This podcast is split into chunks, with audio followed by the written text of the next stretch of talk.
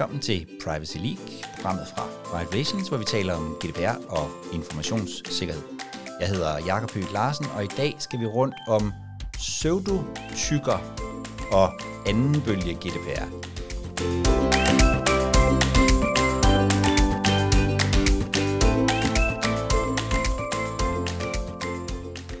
Og med mig til det har jeg øh, fornøjelsen af Torleif Godved i studiet. Velkommen til. Tak. Tak fordi jeg måtte komme forbi. Og jeg er helt sikker på, at rigtig mange af jer kender øh, Torleif fra, øh, fra LinkedIn, hvor han i sin, øh, i sin jobbeskrivelse har øh, energisk GDPR-formidler. Mm. og det er i hvert fald ikke forkert.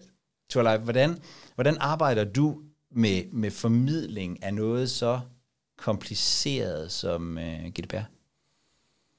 Oh, det er et godt spørgsmål. Øhm, jeg tror måske, det hjælper mig lidt, at jeg ikke sådan er, selv er juristuddannet eller sikkerhedsekspert, men, men øh, har en, en, en helt anden uddannelsesbaggrund. Jeg kan med historie og psykologi, og øhm, kom til at kompromittere 8.000 e-mails tilbage i 2007 i februar måned, hvor jeg arbejdede i en fagforening. Mm. Dermed også sagt, at de e-mails, jeg kompromitterede, det var altså tilhørt folk, der var medlem af den her fagforening, så ja. det var altså følsomme oplysninger. Øhm, og dengang var der ikke den store bevågenhed omkring det. Altså min, min chef var sådan lidt, og ja, det, det er ikke så slemt. Der var en del medlemmer, der, der, der borgede sig, eller nogen i hvert fald. Ikke? Mm. Men det var mere den der oplevelse af, hvad er, det, altså, hvad, hvad er det, der er på spil her? GDPR bliver meget hurtigt en gang knastør jure og procedurer, og jeg skal komme efter dig. Ja. Men for mig er det jo helt grundlæggende at kigge på de data, man har. Og kigge på, hvor mange har vi, og hvor farlige er de, eller hvad, hvad kan gå galt? Og så prøve at bruge den sunde fornuft, og, øhm, og, og jeg tror, med den tilgang, så, så bliver det måske også lidt mindre kompliceret. Øhm, jeg starter i hvert fald der, og så kan man jo altid rulle nogle ting ud, altså gøre tingene lidt mere, nogle ting skal behandles mere grundigt og, ja, og så videre. Ikke? Men, men start med helt grundlæggende bare tænke på, at vi har nogle data, som vi ikke ejer, vi låner det, ja. og så skal vi passe godt på det, ligesom det var en cykel, man har lånt, eller en bil. Ikke? Ja. Så i virkeligheden at tænke lidt mere sådan øh, øh, nede på jorden?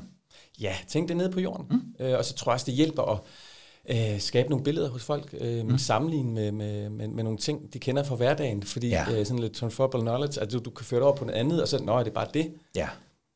Og, og, og der har du altså, det, nu er det jo radio, det her, eller podcast, mm. øh, så, så man kan ikke se det, men du har jo, du har jo øh, øh, tre mennesker med dig, Ja. Tre, tre dukker? Tre dukker, ja. Med dig. Altså, og jeg, jeg kunne selvfølgelig også bare sige, at dem har jeg derhjemme. Jeg synes, det var lidt sjovere at have dem her i studiet, så ja. du også skal se dem, Jacob. Ja. Men jeg har ret lige René med. Vi tager et billede og lægger det på LinkedIn. Det kunne vi gøre. Ja. Uh, altså, det er jo inden for det her behandlingshjemmet, artikel 6. Uh, mm. Der er der jo uh, seks personer at gøre godt med. Og uh, det er blandt andet retlige René, som jeg har med her. Uh, jeg har legitime Leila med. Uh, mm. Og så har jeg også uh, kontrakt Connie, ja. som jeg egentlig synes skulle hedde aftale Annie. Fordi, øh, og det, det, er jo, det er jo en af de ting, der også optager mig meget med sproget. Ja. Fordi at, at når, når jeg siger til folk, prøv at høre, I, I, øh, I behandler noget persondata her, fordi I har indgået en aftale mm. med, med kunden, øh, jamen så kan vi bruge den der øh, kontrakt, ja. øh, hjemmel der bæren. Og, og så folk, en kontrakt, det er jo ikke en kontrakt, vi har ikke underskrevet noget, og de ser jo så et billede af et bestyrelseslokale med mørk mahoni på væggene, og nogle, nogle, nogle tykke mænd, der ryger cigar og skal til at underskrive en, en cigar, eller undskyld, en, en kontrakt, du ved, med en stor fed øh, Præcis. Ja. Øh, fyldepind, ikke? Øhm, nordmændene, de kalder det jo bare aftale. Ja. Altså i GDPR, den oversættelse, der er lavet. Men det, det, hedder, også det, hedder kontrakt i Danmark, og det er mange, der misforstår. Men uanset hvad, så bruger jeg de her dukker, og jeg har selvfølgelig også sådan, den store, altså tykke sammen, ja. samtykke, som mm. jeg ikke har med nu, fordi han får alt for meget opmærksomhed. det er egentlig nok ham lidt, vi skal snakke om her. Hvad ligger til ham med, fordi at, øh, han fylder simpelthen alt for meget. Så jeg vil gerne have lidt opmærksomhed på, på de andre her. Nu har jeg bare taget tre af dem med. De andre har lavet blive hjemme i dag. De har fået fri og det, altså det, det er noget af det, jeg synes er, øh, som jeg er lidt sådan fascineret af i din, i din måde at arbejde på. Altså det der med, at, at, at, at du er rigtig god til at sætte, til at sætte billeder på, som, som vi andre kan forstå, om man så må sige, og, og, og, og, og, og, og nogle navne, og gøre det lidt sjovt. Hvem, hvem, oplev, hvem opfatter du som din målgruppe? Fordi du er jo i virkeligheden sådan, du har fundet sådan en niche, tænker jeg, hvor du, hvor du er blevet rigtig god til at formidle GDPR og mm. undervise i GDPR og sådan noget. Men hvem er din, hvem oplever du som din målgruppe? Min målgruppe, det er dem, der starter med at sige, jeg hader det her som pesten. Og det er dem, der synes, det er virkelig noller, og som synes, det er fuldstændig åndssvagt. Der er selvfølgelig også dem, der, der, der, der synes, det, det er vigtigt, og synes, der skal gøres noget ved det. Men helt grundlæggende, og det kan vi jo lige godt sige åbent, rigtig mange, de hader GDPR som pesten. Mm-hmm. Og det synes jeg er simpelthen så synd, fordi for mig er det en menneskerettighed. Det er jo det her med at ikke stå i den situation, som jeg gjorde i 2007, hvor jeg lige havde, havde klokket i det, og stod der og havde kompromitteret en masse e-mails, og dermed vist, ja. at øh, den organisation og, og jeg, som, jeg, som organisationen repræsenterede, vi kunne ikke håndtere det her. Mm-hmm. Så kan man tænke på, hvad andre oplysninger har, kan man ikke håndtere? Hvor professionel er man? Det jo meget om image og sådan noget, ikke også? Ja. Så øh, jeg vil virkelig sige, at, og det, det var fedt for mig, for det var kæmpe marked. Fordi langt de fleste, de gider det ikke rigtigt. Nej. Og der oplever jeg faktisk tit, at, at folk henvender sig øhm, til mig, og, og, altså nærmest fordi jeg ikke er jurist, så det er der nogen direkte siger. Ikke? Nu kender jeg jo mange jurister, der er skide gode til også at forklare GDPR, det ja. skal siges. Øhm, men, men jeg tror ikke, der er så mange, der tør at, at, at tage nogle dukker med. Nej. Altså nogle bar, og det er Barbie-dukker, vi snakker her. Ja kendt dukke der, øh, retlig René. Ikke? Mm-hmm. Øhm, men det er skæret lidt ud, og jeg tror også, det er fordi, at den branche, som typisk beskæftiger sig med med GDPR, revisor, advokater osv., det, det er jo meget konservativ, og det er meget ja. troværdighed, og man, det, hvis man falder lidt for meget uden af, eller ved siden af, så, så er det sådan lidt, altså de lever meget på det her, det skal være pænt, ordentligt, troværdigt, øhm, og der kan jeg bare skære ud, og der har jeg sådan en meget stor bane for mig i virkeligheden, og det er jo bare en fest, jeg synes, det er sjovt. Altså. Der er i hvert fald ingen tvivl om, at, at hvis man finder målgruppen, der ikke bryder sig om GDPR, så, så, er, den, så er den større end folk, der gør. ja. øhm, men hvis vi nu tager sådan GDPR-folket, som jeg tænker også, altså det, mange af dem lytter jo til den her mm. udsendelse, og de, de kommunikerer jo i virkeligheden også meget til, til mennesker, som, det, til, det kan være deres ledelser, eller, nogen, eller medarbejdere, og sådan noget, som måske heller ikke synes, at GDPR er det mest fantastiske i hele verden. Mm. Men, men, men hvad, hvad, vil, hvad, hvad vil dine sådan bedste råd, hvad synes du, de skal, hvordan synes du, de skal gå til det? At man skal, man skal tage udgangspunkt i der, hvor, hvor målgruppen er. Mm. Og det er, at det er noget, altså, det er, at langt de fleste egentlig ikke rigtig interesserer sig for det. Ja. Det siger dem ikke noget. Persondata min bare. Altså, er det vigtigt. Og så tage udgangspunkt i der, hvor de er. Ja. Øhm, og, og så prøve at tænke sig ind i, hvis, når man er der, jamen, hvad skal der så til, før folk rent faktisk begynder at interessere sig for det? Fordi hvis man begynder at klaske alt muligt med, det skal vi, og store bøder, og øh, artikel dit dat og sådan noget, ikke? Altså, så, så falder de jo døde om efter et sekund. Så, øhm, så prøv at... Øhm, altså noget af det mest fantastiske, der kan ske, hvis jeg er ude i en organisation, det er, hvis der har været et andet, en ting, der er gået galt. Altså, mm-hmm. der kom en gang, øh, jeg var ude ved en kunde, og så kommer der en hen til mig, øhm, og, og gør opmærksom på, at der var en, der havde glemt nogle, øh, nogle papirer ind i et mødelokal. Ja. Og på de her papirer, der stod der så, øh, det var et, et sted, hvor de ringede rigtig meget rundt ud af huset. Øhm, så der var noteret en masse navne, og hvad folk sådan havde sagt, og sådan nogle ting. Det var fantastisk, ja. fordi så blev det enormt nærværende.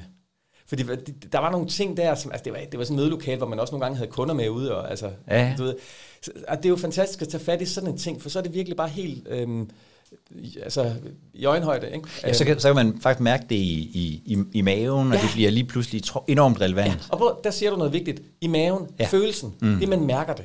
Ja. Det der med, at man, man, man, man, man virkelig mærker det. Øh, jo mere man kan mærke, at det her har en betydning, jo mere vil man jo også være ops på det og motiveret for rent faktisk at sætte sig ind i det. Ja. Og altså, det største succes, altså noget af det fedeste, der kan ske øh, i en organisation, det er, at folk begynder at stille spørgsmål omkring det. Mm-hmm. Øhm, og øh, sige, altså, nu gør jeg sådan her, måde jeg det, og sådan noget, for det, begynder folk begynder, det betyder, at folk begynder at tænke og reflektere over det. Ja. Og det er virkelig, det, det er en stor sejr, når, når det sker, fordi det her, det er en kulturændring. Mm-hmm. Det er jo ikke bare noget papir og nogle paragrafer og sådan et halløj. Det er jo noget med, at vi skal tænke os om, ligesom ja. vi tænker over rigtig mange andre ting, så ligger det bare på ryggraden. Når du sætter en bil, så tager du en sikkerhedssele på. Det gør ja. du. Men, men det gør man sgu ikke i 70'erne, da man skulle begynde på det her, fordi det var da bøvlet og byråkratisk, det skulle folk fandme ikke bestemme og sådan noget. Nej. I dag gør vi det jo. Om ikke andet, fordi der er noget, der hyler og biber og sådan noget, men, men stadigvæk, det er bare noget, vi gør. Ikke? Ja. Og det er jo lidt den samme ting med GDPR, at, at det der med persondata, vi skal gerne have en fornemmelse af, at hov, det her det er da vist lidt følsomt, eller hov, det her skal vi da lige stoppe op. Ja. Hvad, hvad er det lige, vi har gang i her? Ja. Ikke? Vi skal virkelig have folk til, hvis, hvis vi er kommet dertil, hvor folk bare stopper op, når når, når der er et eller andet, og måske beder om hjælp. Ja, altså, og, og at det, altså, der skal man jo sikre sig, at organisationen det er tydeligt, hvor ja. de kan gå hen med, med de spørgsmål, der er. Selvfølgelig. Og der bliver taget godt imod dem. Men det er faktisk også det der med, med, med maven, det er faktisk også en af grundene til, at når jeg bliver spurgt, hvordan kommunikerer man det her, så, så, så plejer jeg at sige, GDPR-folk er rigtig gode til processer og tal, og hvor mange databrud har vi haft og sådan noget, men i virkeligheden, den her sådan anekdotiske Præcis. evidens, det kan virkelig noget. Altså det her med at kunne fortælle en god historie om den gang, hvor der lå et, øh, et USB-stik, og så var der en, der smed den ind i computeren, og lige pludselig blev alle skærmene sorte, eller hvad det nu kan være, det, det har ofte både på ledelsesniveau, men i virkeligheden også endnu mere hos, hos medarbejderne, en langt større effekt, fordi man kan, sådan, man kan næsten mærke ens hjerte synke helt ned i maven, hvis man selv gjorde det, ikke? Præcis, det ja. gode gamle danske ord storytelling, det, øh, det skal man ikke fornægte. Men når du så siger det, så tror jeg, at der er også lidt noget gået galt i virkeligheden der i 17-18 stykker, fordi da det her GDPR kom trumlen ud, så blev det meget med fokus på bøder. Ja. Og det er også en form for følelse. Ja. Jeg så en virksomhed, de havde på det tidspunkt en, altså en arbejde, virksomhed, der arbejdede med GDPR, der stod noget retning af, spar 4% af omsætningen kommer fra GDPR-rådgivning hos os. Altså, som udgangspunktet var jo nærmest, at, man, man, at, at, at, at det var gået helt galt. Det svarede til, hvis en, en kørelærer øh, havde stående på butiksvinduet. Øh, undgå at få taget kørekortet. nej, nej, der kunne stå, øh, undgå at slå folk ihjel i butik, eller i trafikken, ja. kommer til at køre kort hos mig. Ja. Men hvis det er den indgangsvinkel, vi begynder at køre bil, at tænker, åh, oh, jeg skal sørge for, at jeg ikke slår nogen ihjel i dag, og jeg kommer i fængsel for aks og manddrab, så bliver det sgu ikke særlig kønt, så kører vi faktisk enormt dårligt. Ja. Så den der ja. frygtbaserede øh, tilgang, den, altså, den har nok gjort, at folk er vågnet op, men, men jeg tror også, at det gør, at rigtig mange bliver bange, og så, det så bliver de apatiske, og så i mange tilfælde kan jeg også se, at de gør ingenting. De går til en masse, øh, i hvert fald der i 18 stykker, og øh, 19 stykker, gik til en masse webinarer og prøvede at blive klog på det, de gik om katten om den varme grød, og, og fik ikke rigtig gjort mere ved det, fordi det virkede så, øh, de, de, de, de, de følte, de næsten kun kunne fejle. Ja, jeg tænker også, og, og, og frygt er jo øh, grundlæggende en, en enorm god driver til rigtig, rigtig mange ting. Problemet, som jeg ser det, det er bare, at der bliver ingen, der er ingen entusiasme i udførelsen. Det er noget af det, jeg godt kan lide ved dine dukker og mm. andre. Altså det, det, det, det bliver, der, bliver noget, der kommer noget glæde og noget entusiasme ind i at passe på folks ja, Der skal lidt let ind på en eller anden måde. Ja. Det skal løftes lidt og lidt godt humør. Og det er også en af de ting, jeg siger til, til, til kunder, det er, at en ting er, at jeg ved noget om GDPR, men det er også, jeg kommer også med det gode humør. Ja. og, altså, øh, fordi det kan være en tung omgang nogle gange, og, og man skal sidde og finde alle de der ting frem, og finde nogle dokumenter frem, og behandle, databehandle aftaler og sådan noget. Men, men det gode humør og fokus på processen ja. er ekstremt vigtigt. Og, og hvis, du, hvis du sidder derude og har brug for noget godt humør ind i din øh, organisation, så ved jeg, at Torlife er et af de nemmeste mennesker at finde på LinkedIn. og så må de godt tage fat i, der må de ikke det? Jo, ja. det, det må man gerne.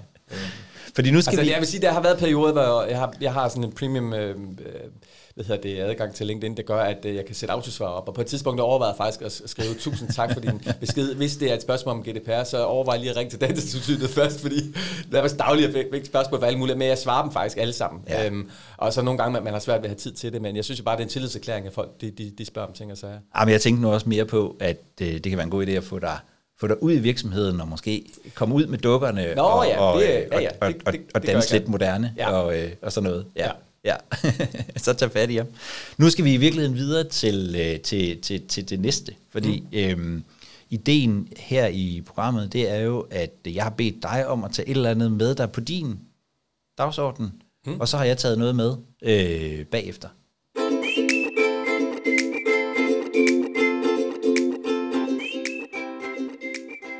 For nu skal det handle om et af de der ord, som øh, jeg er helt sikker på, at du selv har fundet på, men sikkert kommer i den danske ordbog på et eller andet tidspunkt.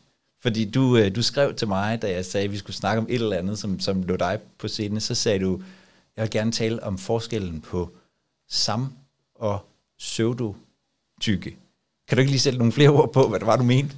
Jo, øh, det kan jeg godt. Altså, det er en af mine kæpheste, det er det her med samtykke, øh, som jo er en af de øh, behandlingshjemler, vi har i artikel 6, øh, og øvrigt også 9, og som jo selvfølgelig er vigtig, og den, den er der, og den skal være der, og den er enormt brugbar i, i forskellige situationer. Men den fylder også bare alt for meget, og den bliver tit misbrugt i en sådan grad, at der i min optik er tale om, at, at nogle gange bliver det brugt på en måde, så det egentlig ikke er et, et samtykke, men det er et pseudotykke. Ja. Og hvad mener jeg så med det? Jamen, jeg kan komme med et helt konkret eksempel. Uh, her for nylig skulle jeg holde oplæg uh, for nogle studerende på et uh, universitet, mm-hmm. og uh, i den forbindelse blev jeg så præsenteret for en tre sider lang samtykkeerklæring. Ja. Jeg skal give samtykke til, at de må behandle min, min og det, det var en betalingsopgave, det her. Uh, og, men altså, vi, uh, jeg skal stadig give samtykke til, at de skal behandle min, min, min navn, titel mm-hmm. og e-mail. Uh, og det var et webinar, jeg skulle lave, det ved jeg ikke, om jeg fik nævnt, men det, det, det ja. var et webinar. Ja. Så skulle jeg også give samtykke til, at de måtte øh, altså, håndtere mit, altså mine billeder, behandle mine billeder, fordi det, det var et webinar. Ja. Øhm, jeg skulle også særskilt øh, ved, ved lyd, mm. og de må behandle min lyd, og der var også noget optagelse, øh, som vel og mærke ikke blev offentliggjort, men bare kom til at ligge på noget, noget intranet ja. i, i, i, en, i en given periode, ja. begrænset periode. Og øh, så tænker jeg sådan lidt, øh, altså, hvorfor skal jeg give samtykke til Ja, det? ja. Altså, jeg mener, vi, vi har jo indgået en aftale, og så kan man sige, at der er en, en, en, en kontrakt, altså artikel 6.1b, øh, mm-hmm. det ville være det oplagte. Ja. i, i den forbindelse. Selvfølgelig er det meget rart for mig, når jeg, når jeg laver aftale med folk, og, og der er et webinar, det bliver optaget, at der kan være noget rent for, for mig forretningsmæssigt, men så er det en del af en, en, i den kontrakt, vi så har indgået. Ja, hvor meget, hvor meget må, man, hvor, må man sprede ting? Ja, præcis, for det er klart, der har jeg bare sådan, jamen to uger internt, det er fint, men hvis de begynder mm. at bruge det sådan flere år frem, altså det, det kan jeg have nogle problemer med, også fordi det måske er forældet, det jeg siger. Der er, Ja. der er forskellige ting i det. Ja. Men altså, problemet var, at det her 60-siders dokument, det skulle jeg jo printe ud og sætte nogle procedurer på, og så skulle jeg altså øh, scanne det ind igen og sende ind til dem, og du ved, og, og min kontakt derinde var også sådan lidt, Altså, jeg jokede lidt øh, med det og sagde, at jeg tror næste gang, øh, så der, der tager jeg lige et øh, administrationsgebyr på 500 kroner, fordi det tager ikke altid der. Og, og personen griner selv og synes også, det var lidt, lidt noller, men altså, det var vedkommende jo blevet pålagt, og sådan er det. Ja. Øh, men jeg synes, det, er jo, det giver ingen mening for mig. Og det her, det var altså et universitet, hvor der er folk, der sidder dedikeret og arbejder med det her. Og der Ja. forstår jeg simpelthen ikke, hvorfor at, at de, de skal bede om samtykke.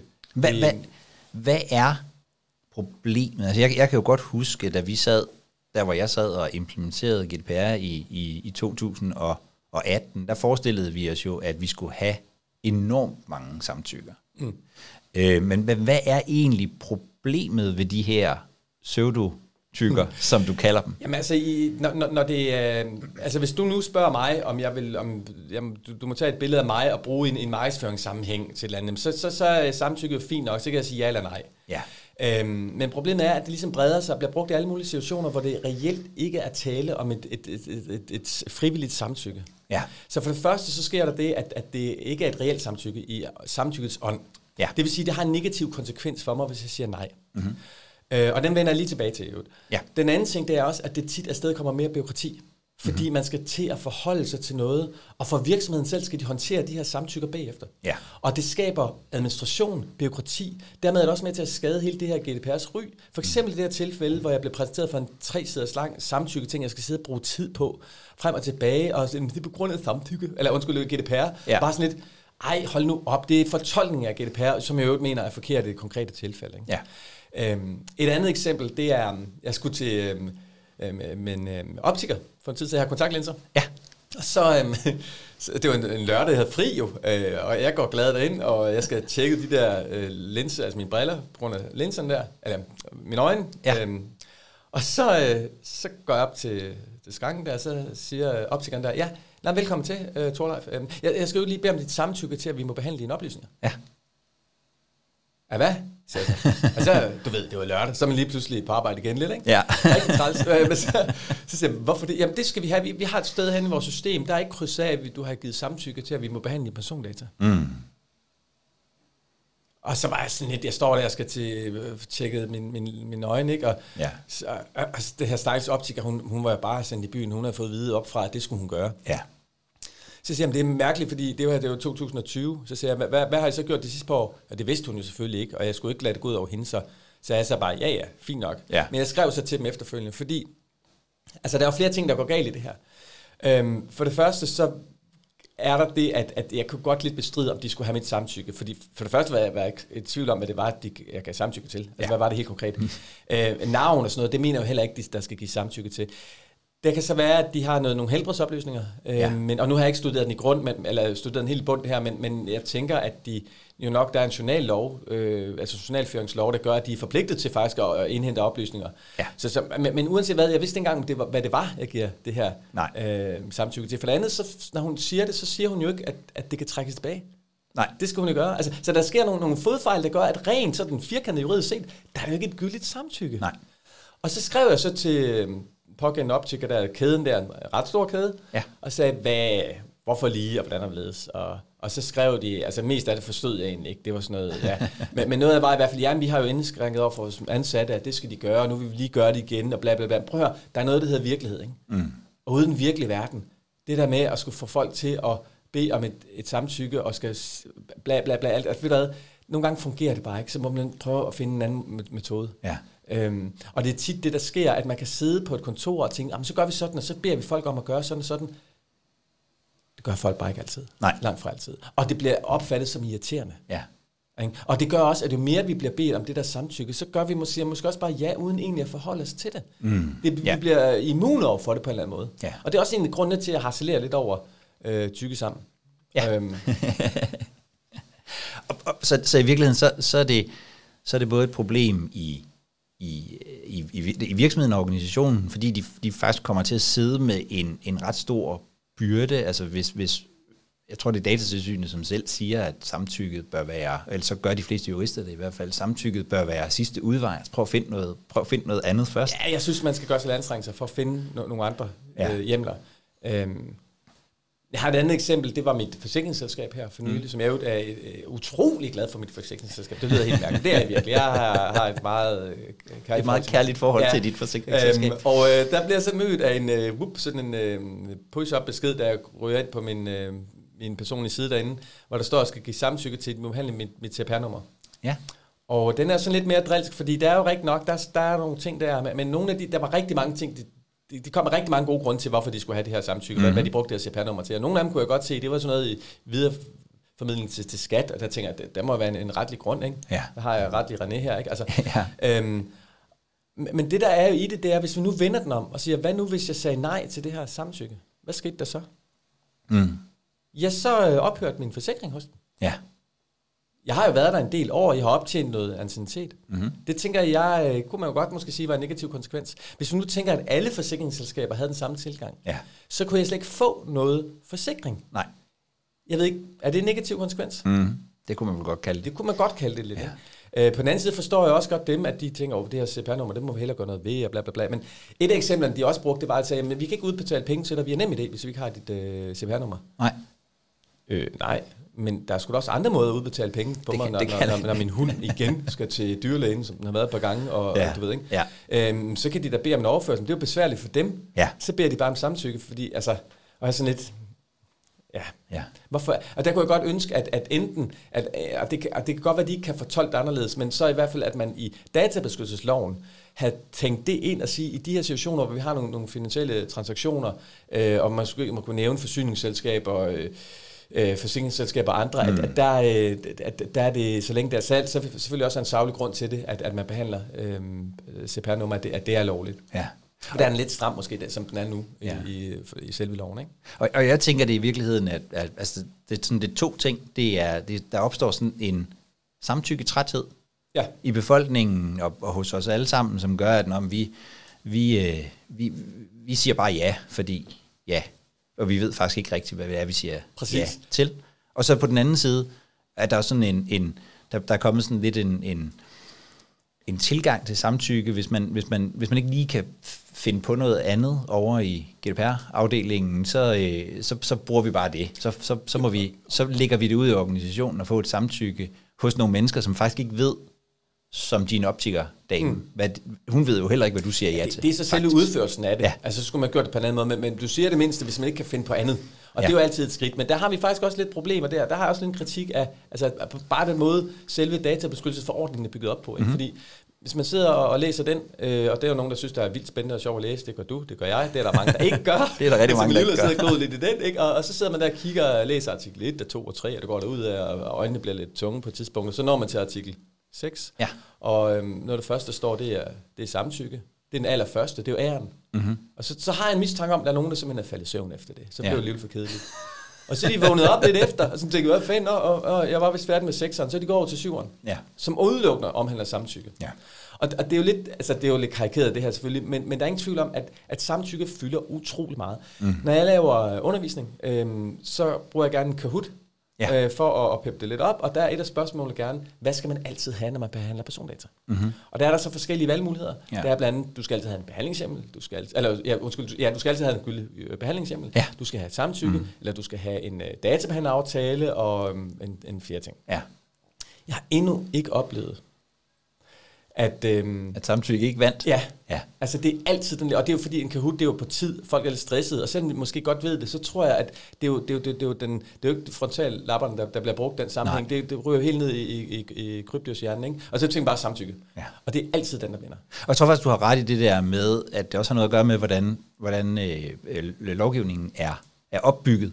Øh, for jeg kan da huske der tilbage i 16-17 stykker, da man begyndte at kigge på det, jeg havde i hvert fald en fornemmelse af, at samtykke var nok sådan, det, det er, fordi den står først, så er, det, så er det som udgangspunkt det, vi skal gøre, hvis vi ikke, lige kan, hvis, hvis ikke vi kan, hvis ikke vi kan finde noget andet.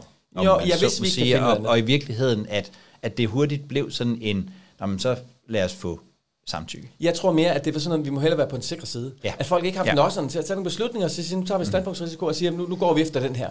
Og jeg har, min påstand er, hvis man har tænkt sig om, man har dokumenteret sine tanker, hvis man ligesom kan argumentere for det, øhm, og datatilsynet skulle komme forbi og ikke er enig, så har jeg svært ved at forestille mig, at man får øh, flere millioner kroners bøde. Ja. Altså, så, kan man få måske kritik, måske alvorlig kritik, men så længe man har gjort, og det er jo helt det der formål med, at vi laver dokumentation, som jo ikke var den gamle forordning, Ja. eller gamle øh, persondatalov, det er jo, at vi tænker os om, Ja. at vi tager ansvar, at vi kigger på det, og, og så gør et ærligt forsøg på at, at gøre det så godt som muligt. Ja.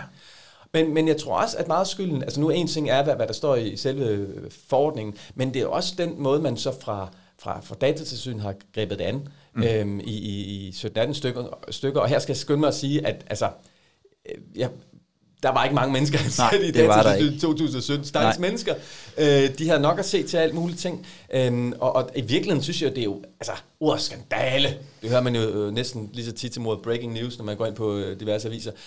Øh, men jeg mener faktisk, det er en kæmpe skandale, at der ikke var langt mere øh, nyttig, nyttige vejledninger udarbejdet, Ja. øh, inden, ikke bare den 25. maj 2018, men også et, i hvert fald et halvt år for inden. Mm. Fordi at, at vi er mange, øh, mig selv inklusive, som har famlet rundt med nogle ting, hvor vi ikke rigtig vidste, hvordan og hvorledes vi måtte kigge lidt på andre, og så måtte vi, altså... Ja.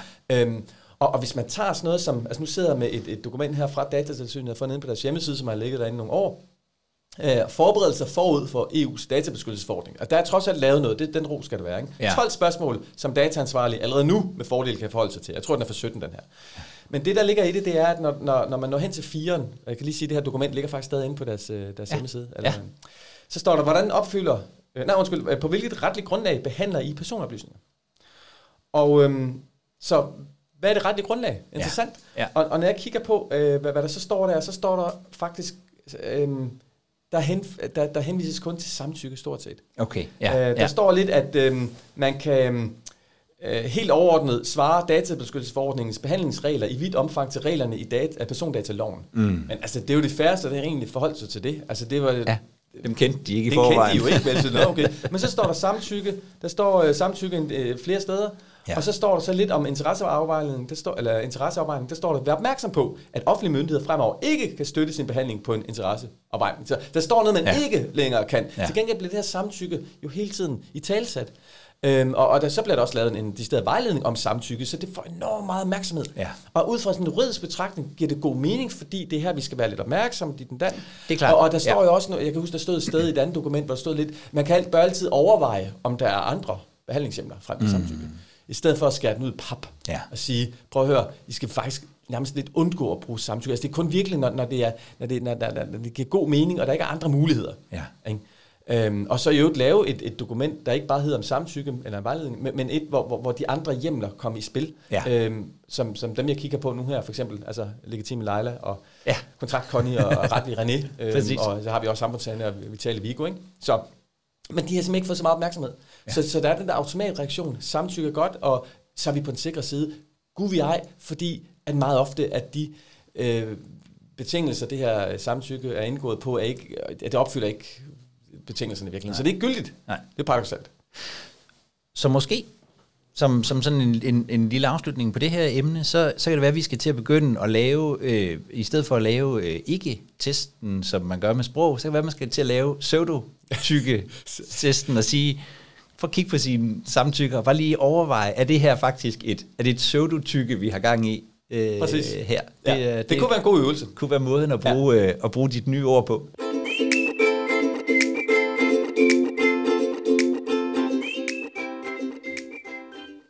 Og så er det simpelthen mig, der har taget et emne med, som jeg vil, vil, vil høre dine øh, input på. Tror jeg, fordi, og det, jeg tror faktisk, vi, vi, vi har faktisk været lidt inde på nogle af tingene, tror jeg, fordi det er sådan en, en, en oplevelse, jeg sidder med, og som jeg inde i mit hoved har døbt øh, anden bølge, eller anden generations GDPR, fordi du var jo selv med der i 17-18, det var jeg også. Øhm, jeg sad i en, en, en virksomhed, rigtig mange kæmpede for at blive compliant med, med, med, med stress på og meget andet. Øhm, og jeg var også selv der, hvor jeg oplevede compliance som sådan en, øh, som sådan en tilstand. Det kan godt være, det var et fuldstændig umuligt mål, eller ople- at jeg oplevede det som et fuldstændig umuligt mål at nå, men det var sådan, målet var at blive compliant. Jeg skulle have tjekket alle boksene, altså øh, fortegnelse, tjek, risikovurdering, tjek. Øh, og så, når man havde tjekket alle boksene, så var man der. Huha. Øh, og det tror jeg faktisk, der var mange, der kom, om ikke helt derhen, så i hvert fald kom i nærheden af den tilstand der i løbet af 17, 18, måske også lidt af, af, af, af 19. Og så har jeg faktisk været væk i nogle år fra GDPR, øh, i modsætning til dig. Men når jeg nu er så kommet tilbage for, for efterhånden et par år siden, og, og, øh, og det jeg nogle gange oplever, det er i virkeligheden at, at, at, at tale med virksomheder, som var compliant der i, i 2018, og nu i virkeligheden måske lidt tænkt py, og så har de tænkt py i nogle år, og så øh, i virkeligheden er et sted, hvor de nærmest skal starte forfra. Øh, det er sådan den ene gruppe, og så er der en gruppe, og det er så det, jeg kalder sådan anden generation, eller anden bølge, som, som er begyndt i langt mere at se GDPR som en proces, som noget, der skal løbende håndteres, en, en, i virkeligheden en forandringsledelsesproces, en læringsproces i, i virksomheden, noget med at skabe nogle, nogle gode workflows, sådan at når der kommer ny lovgivning, øh, eller der kommer øh, nye systemer ind, eller vi udvikler noget, eller vi oplever et databrud, så kan vi håndtere det i, i, i, et, i et rigtig godt øh, workflow eller, eller, eller god øh, proces. Og der oplever jeg, at det er sådan lidt en, en ny måde at tænke på, hvor, hvor, hvor compliance ikke er mål, men, men i virkeligheden er, er noget, som kommer til at løbe hele tiden. Mm. Hvad, tænker du om, om, om det? Oplever du noget lignende, eller? Ja, men altså, der er ingen tvivl om, at, at, at der i 18, der var der fuld gang i den, og, og det var, vi vidste måske ikke altid helt, hvad det var, vi lavede, fordi det, det, det var svært at forholde sig til mange ting, fordi vi ikke havde nogen, nogen de steder retningslinjer, så man, man må kigge lidt på, hvad har vi gjort tidligere, og, og så videre. Præcis. Øhm, og, og, så var det, altså det var lidt et, et, hus, der skulle shines op, ikke? Nu, skulle, nu kom kongefamilien på besøg, og så, må, så maler vi skulle lige lidt hister her, så det pænt ud, ikke? Altså, ja. det blev meget sådan. Ja. Øh, I stedet for at få, få lavet den renovering, der ja. virkeligheden øh, trængte til. Og det, er, nu. det er Allan Frank og hans øh, kollegaer over i Datatilsynet, du lige kaldte kongefamilien der. Ja, ja, ja, det kan vi godt kalde det. Det tror jeg da ikke, de har noget både. øhm, så, øhm, så det her med at få, få, få virkelig gjort noget ved det, og der kan jeg opleve nu, du, nu siger datatilsynet, at den måde, de griber det an på, synes jeg egentlig er meget smart. Altså for eksempel har de valgt nu her i, i sidste sommer at kontakte altså 30 virksomheder, eller organisationer, det var kommuner, det var forsikringsselskaber, det var hoteller, hvor de så simpelthen øh, sendte øh, 57, tror jeg det var, spørgsmål. Ja. Øh, midt i sommerferien, hvilket man selvfølgelig godt kan øh, synes var lidt ondt. Og jeg synes også lige hotelbranchen, det var særligt synd for dem faktisk, for de har jo virkelig kæmpet i, corona, nok mere end andre. Ikke? Men ja, uanset ja. hvad, så tanken om, i stedet for at man lige piller en enkelt ud hister her, så tog man sådan et, et, en, en, en række og sendte nogle spørgsmål, mm-hmm. øh, som man så skulle svare på. Ja. Øh, og, og det gjorde jo, at, at helt sikkert nogen er, er, er vågnet op. Øh, og en af de interessante ting, der var ved det her, det var, at inden for hotelbranchen, der var 10 hoteller, der var blevet spurgt. Ja. Øhm, der, var, der, var, der blev blandt spurgt, har I haft nogle sikkerhedsbrud? Ja. Det var der ikke den eneste af dem, der havde haft. Mm. og øh, og det, det lyder utrolig usandsynligt. Det, det, ja, og det, det, det vidner om nu, altså, at øh, kan jeg tage et konkret eksempel, hvor, hvor, hvor man havde lavet den der stykke papir, hvor der stod, at man registrerede det, men fordi det ikke var...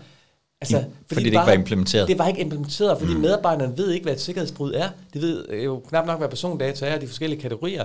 Så øh, så det, der med at have et ringbind et sted, hvor der står nogle dokumenter og papirer, som er virkelig var 2018-udgaven ofte. Ja. Øh, selvfølgelig har man også ude og holde nogle, nogle måske lidt kurser og sådan noget, men så har man glemt det igen. Ja. Så jeg, jeg, får faktisk, altså jeg får faktisk mere henvendelser nu, end jeg gjorde i, i 19 og 20. Mm.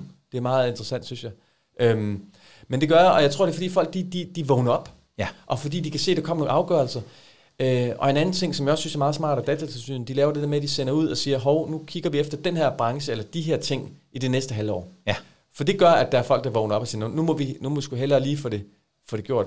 Og så synes jeg jo, det allervigtigste, når, når jeg snakker med kunder, det er, fint nok, I får lavet noget nu, men det nytter ikke noget, at det sander til, så I skal starte forfra om to år igen. Få det nu gjort til en driftting. Få nu, få nu lavet, hvis I ikke har et årshjul, så få det proppet ind. Ja. Sørg for, at der er nogle, nogle fikspunkter. Eventuelt lave nogle netværk med nogle lignende, nogle af jeres kollegaer, for I skal ikke konkurrere på, på persondatasikkerhed. Det er jo ikke det, der gør, at man vælger et hotel frem for et andet. Nej. Vel? Altså, øhm, så sådan man har det at hænge op på hinanden.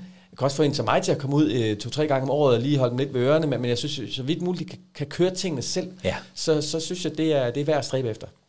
Og i virkeligheden tænker jeg, sikkerhed, sikkerhedsbrud, som du også nævnte, er jo det, det er et rigtig godt eksempel på den her nye fokus, som jeg i hvert fald nogle gange ser, at, at nu man faktisk begynder at forholde sig til, jamen, hvis vi skal logge alle vores sikkerhedsbrud, så kan vi jo ikke sidde i GDPR-afdelingen selv og gøre det, fordi så opdager vi dem ikke.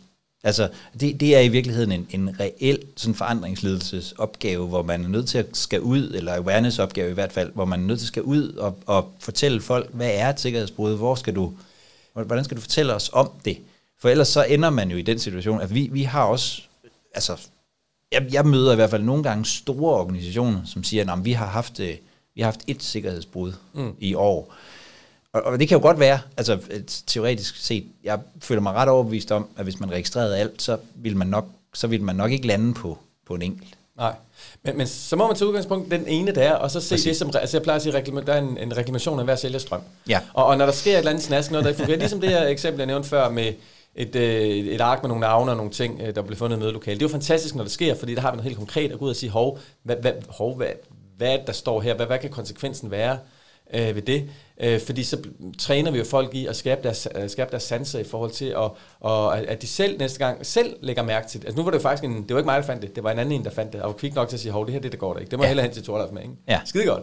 Ja. Øhm, så det der med, at folk er er opmærksomme på det. Ja, og virkelig det her, som, som vi også talte om helt i, i, i starten af podcasten, altså at bruge de her konkrete situationer, så når jeg har fået en, så lad os, så lad os fortælle organisationen om, hvad var det, der skete, så man lige kan mærke, når det er sådan, vi skal agere, hvis vi kommer til at sende en mail. Ja, ja, og ikke være bange for også at melde det ud og, og snakke om det for en læringsproces. Det er jo ikke, Mm. fordi man skal skælde folk ud, men, men i virkeligheden er det, som, som altså helt seriøst, så synes jeg, det er fantastisk, når, når det lyder lidt mærkeligt. Nu har jeg også lidt erfaring med det, Frederik, kvad min øh, 2007-episoden, men, men, men, men det, det, kan, det kan blive til noget godt, øh, når, når der sker noget, noget, noget skidt. Selvfølgelig, hvis det ikke er alt for slemt, ikke? Men, men Ja, det er jo svært at, det er jo svært, helt grundlæggende svært at lære af fejl, man ikke opdager. ja, Øhm, jeg oplever også, at der er både et øh, træk og et skub, hvis man kan sige det sådan på det her. Altså, at, f- at flere og flere virksomheder oplever, at kunder, både sådan nogen som dig, der udfordrer øh, øh, optikeren, men også, også virksomhedskunder, som måske siger, hvordan har I en øh, ISAE 3000-erklæring, har I en ISO er ISO-certificeret, hvordan ser, jeres, hvordan ser det hele ud, når vi nu skal have føre tilsyn med jer, eller, eller mm. hvad det er. Det er sådan den, den ene del, og sådan en træk fra kunderne, og, og også lidt efterhånden et skub fra, fra ledelserne, som, som bliver opmærksomme på det, måske fordi man hører om øh, Vestas og Mærsk og, og, og, og, og sådan noget, at, at man får, der begynder at komme sådan en, en vis opmærksomhed på det. Hvad, hvad oplever du også det? Ja, helt sikkert. Altså, lige nu der hjælper jeg faktisk en, en enkel, enkeltmandsvirksomhed. Det plejer jeg faktisk ikke at gøre, for jeg synes, det, der, er- altså, hvis det er B2B, der er så lidt i det, at det, Ja. det har jeg ikke lyst til at, at tjene penge på. Nej. Øhm, men lige præcis her, der har han fået en henvendelse fra en kommune, og, og det var også ret følsomme ting, han, han behandlede, så det gav, det gav god mening. Ikke? Men det er jo fordi kommunen så kommer og siger, stiller nogle spørgsmål. Ikke? Mm, jeg har også oplevet øh, for kunder, fordi deres revisor har været inde og sagt, er I klar over sådan og sådan, og så vågner det lidt op. Så det, det er jo ikke kun datatilsynet her i det her spil, det, det er jo lige så meget, at der er en øget be, be, bevidsthed om, at, at øh, man, man tager ansvar. Ja. Og det er jo helt grundlæggende, det er det vigtigste princip øh, inden for, for, for GDPR, det her med at tage ansvar for, for de persondata, som man på en eller anden måde har noget øh, har, har, har med at gøre. Ikke? Så jeg oplever helt klart det, du siger der også, at, at der kommer lidt, der bliver skubbet fra forskellige sider. Og jeg synes faktisk, det er et, et ret godt sted at, at, at, at, at slutte med, øh, med ansvar. Altså i virkeligheden, så, øh, så tænker jeg, at det er sådan en, en, en overordnet ramme for det hele. Både ansvar for, for, for det, man gør, og de personoplysninger og sådan noget, man, man har, men i virkeligheden også et ansvar for, at, at man får tingene struktureret, sådan at, at ens øh, øh kunder ikke, ikke skal forholde sig til ting, de faktisk ikke kan forholde sig til, for eksempel pseudo-tykker og den slags. Altså det er den type ansvar. Ja, men også ansvar for at, at kigge på sin virksomhed, fordi tit så kan man jo gøre ting på en anden måde. Mm. Altså nogle, nogle forretningsgange, som gav mening engang, det gør det måske ikke mere. Man har bare blevet ved med at gøre det. Ja. Der kan man jo godt bruge GDPR som anledning til at få, få ryddet lidt øh, op i det. Og så også ansvar for os, igen det der med, med samtykke, ikke? Øh, prøve at, at minimere byråkratien, byråkratiet i det omfang, det er muligt. Ja. Øh, for der har jeg eksempler på, at der er nogen, der faktisk har fået en nemmere forretningsgang efter at have, have kigget tingene igennem og få smidt nogle ting ud, som de faktisk ikke brugte, men bare har gemt, fordi, nå ja, det plejer vi jo vist nu. Ikke? Ja. Og, hvor, øh, hvor, hvor, hvor følger finder man dig, Torleif? Vi har faktisk talt en lille smule om det. Jamen, øh, man finder mig på, på, på, på LinkedIn. Ja. Og øh, det er jo sådan, jeg hedder Godved til efternavn, og det starter med G, og det slutter på D. Og så har jeg puttet PR på, fordi så bliver det GDPR, så Ja. min virksomhed hedder Godved PR. Og så er det det, at øh, jamen, formiddagen, der, der arbejder med, med, med GDPR. Nu er det jo formiddag nu, så det er jo heldigt. Uh, her hvor vi sidder nu i hvert fald, det er jo Ja. ja. sikkert læse, eller lytteren. Man, man må øh, godt lytte til det på andre Ja, tidspunkter. præcis. Ja. Uh, men som eftermiddagen, der arbejder med, med, med relationer, professionelle relationer, så PR står for relationer, professionelle relationer, og det er især LinkedIn, jeg så også uh, underviser i. Så derfor kan man godt blive lidt forvirret måske, når man ser mig på LinkedIn, fordi jeg uh, skriver om nogle ret forskellige ting. Uh, men jeg har det sådan, det fungerer for mig. Ja. jeg kan godt lide et arbejdsliv, der er lidt varieret, og, og, og jeg er ikke kun, altså fordi jeg skal være helt ærlig, må jeg sige det? Ja, det gør jeg nu. Ja. Hvis jeg kun skulle arbejde med GDPR, så tror jeg, jeg vil, vil dø lidt. Ja. Ja, så, så for at få noget, øh, for at lave noget andet også, øh, så, så har jeg den her dobbelthed. Det fungerer faktisk godt. Men altså, find mig gerne på LinkedIn, øh, og send gerne en invitation. Det er man meget velkommen til. Og jeg kan kun opfordre til, at man, øh, at, at man gør det øh, af mange forskellige årsager, men også fordi, det, hvis man læser med løbende, så får man øh, forskellige gode måder og hos, øh, hos Torlife, forskellige gode måder at, at kommunikere alt det her med GDPR på. Du har lyttet til Privacy League, en podcast fra Wild Nations, hvor vi hver uge taler om GDPR og informationssikkerhed fra alle mulige vinkler. Hvis du har spørgsmål, gode idéer eller kommentarer til programmet, så kan du skrive til mig på jakob.mc Jeg synes, du skal abonnere på podcasten i din podcast-app, og hvis du er rigtig sød, så må du gerne give os en anmeldelse og nogle stjerner, det hjælper os til at komme ud til flere.